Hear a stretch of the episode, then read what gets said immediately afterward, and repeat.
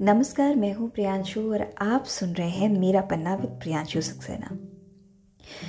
आज मैं आपको आशुतोष कुमार श्रीवास्तव जी की लिखी एक रचना सुनाने जा रही हूँ।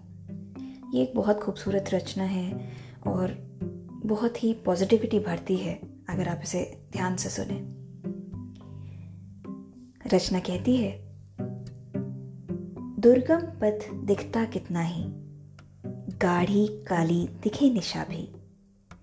नहीं शेष बची कुछ आशा, गिरी कहीं खुशियों की चाबी सम्मुख खड़ा भयावह पर्वत, भाग्य सो रहा उल्टे करवट।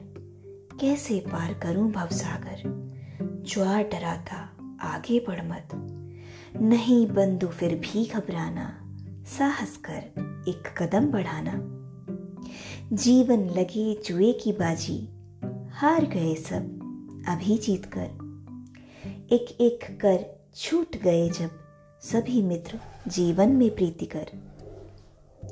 मौसम भी जब हो प्रतिकूल, आंधी तूफ़ान बरसती धूल। नहीं दिखे जब मार्ग सामने, किससे पूछे पथ अनुकूल। बदलेगा ये दृश्य पुराना, साहस कर एक कदम बढ़ाना। बरसाता हो अवनी दिवाकर, लौट न जाना दो पग आकर। रात्रि ठंड से दिखी जमी हो, बर्फ़ गिराता दूर सुधाकर। हिम्मत कहीं छिपा कोने में, आलस मस्त दिखा सोने में। वक्त बेरहम लगता कितना, क्या पाओगे बस रोने में। फूलों के सम्मत मुरझाना, साहस कर एक कदम बढ़ाना। आत्मविश्वास।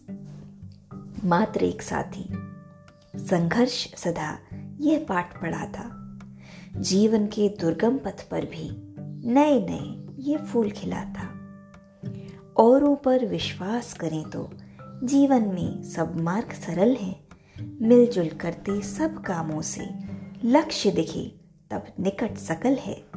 हाथ थाम मिल यह सब गाना साहस कर एक कदम बढ़ाना साहस कर एक कदम बढ़ाना। तो ये रचना आपको कैसी लगी? फीडबैक ज़रूर दीजिएगा। सुनते रहिए मेरा पन्ना विद प्रियांशु सक्सेना। मिलती हैं एक और रचना के साथ। नमस्कार।